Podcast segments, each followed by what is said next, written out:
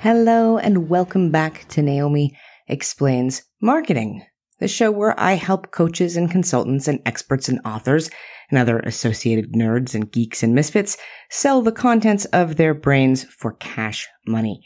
I'm your host, Naomi, and today we are talking about early bird pricing.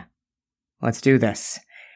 So, in our line of work, we tend to host things, events, workshops, programs, and when you are in the events and workshops and programs business, inevitably the question of early bird pricing comes up.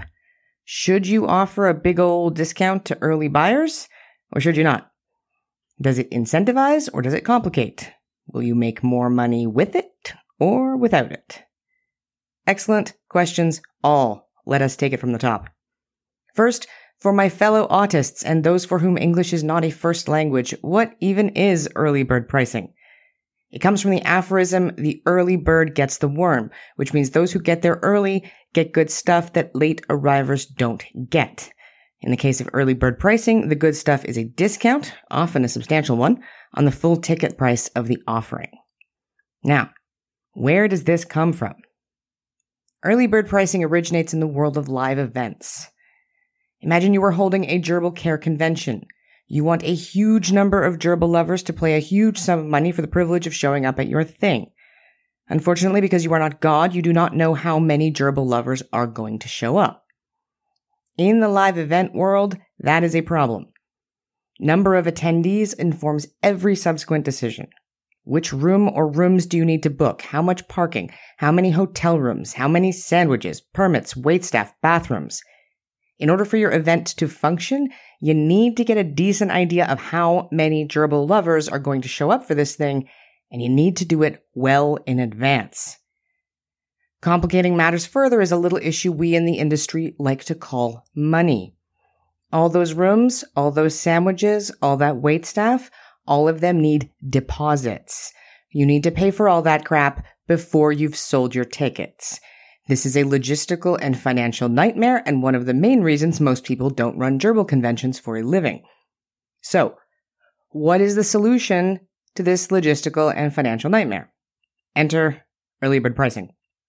Instead of getting in touch with your potential attendees and saying, yo, we're doing a gerbil thing in October, you say, yo, we're doing a gerbil thing in October, and if you register really soon, we'll give you a sweet discount. In an ideal world, a decent number of gerbil lovers take you up on your magnanimous offer. This gives you money that you can give the sandwich people, and if you're experienced, it can also give you an estimate of how many people will ultimately show up, meaning you know which rooms to tentatively book, how much staff to tentatively hire, and so on. Happy days, your gerbil convention can move forward. So, that's how we got here. Now, raise your hand if this looks like your business. No? Yeah, me neither. Most people's businesses don't look like this. And yet, we are still inundated with early bird offers for everything from live training to coaching promotions to physical books. So, should you do an early bird offer for your thing? The short answer, in case you really need to go pee, is probably not. Now, here's the slightly longer answer. Except for a few exceptions, which I will talk about in a moment, you probably don't want early bird pricing for three reasons. One, you are going to overload people. Two, you're going to disorient people. And three, you are going to seriously harsh people's mellow. First, overload. Compared to ye olden days when people printed things on paper and had their gerbil conventions in convention centers, most of our promotions are relatively short. Launch windows are a week, two weeks, a month at most. And we tend to concentrate attention in a very short window of time. So these days, if you're hosting an online gerbil husbandry intensive, the odds are pretty good that you're going to send a teaser email communication, whatever, on the first, open registration on the 8th, close registration on the 20th, all for a start date of the 22nd. There's not really any room for early bird pricing. If you're going to have early bird pricing communications, and normal pricing communications, they are all going to have to get shoved in between the 8th and the 20th. You're going to have to open early bird, warn them that the early bird is closing. No, seriously, I mean at this time, warn that it's closing. then open regular pricing, warn them that that's closing, then no seriously, I mean at this time, warn them that it's closing no seriously, and possibly some kind of reopening last call if you're into that sort of thing. That's a lot of email. That's more email than I send. And that's saying something. So, yeah, you're going to overload them. Next, disorientation. As tragic as it is, people have more going on in their lives than counting down to our gerbil husbandry intensive.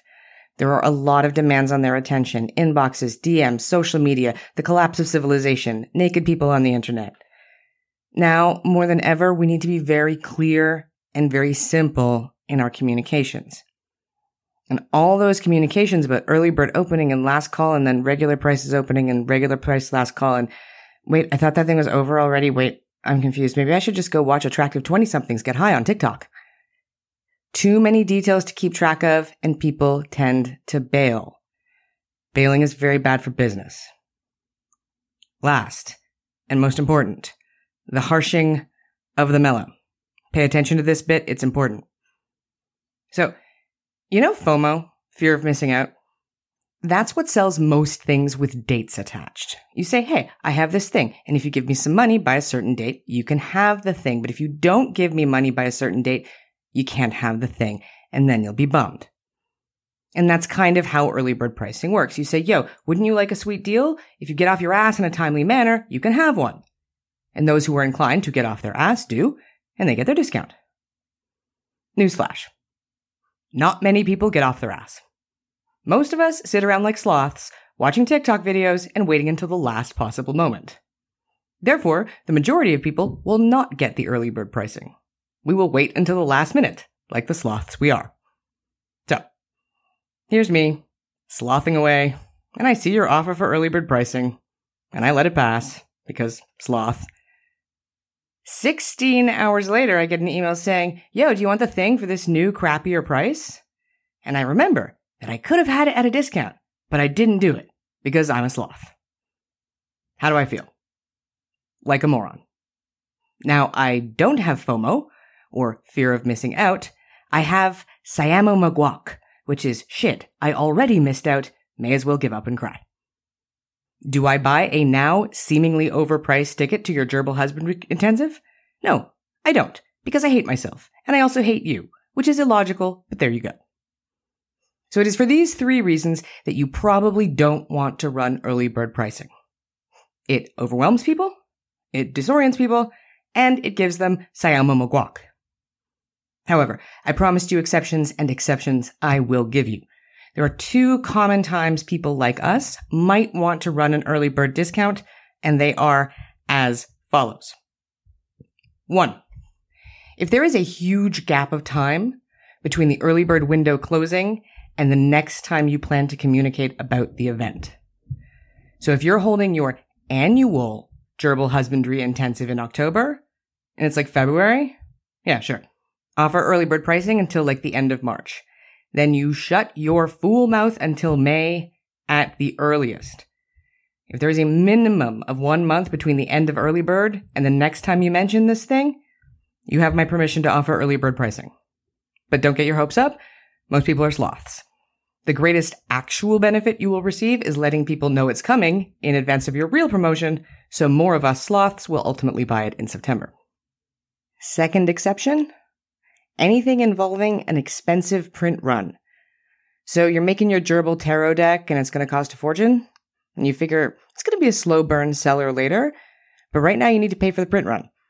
Well, in this case, give early bird pricing to your fans and lovers, ideally far in advance of when the deck goes up for real sale. And give them extra goodies too. They are your thousand true fans after all. So, this concludes your gerbil heavy lesson on early bird pricing. If your thing involves someone else's printer or it's several months away, have at her. Otherwise, keep it the way it is.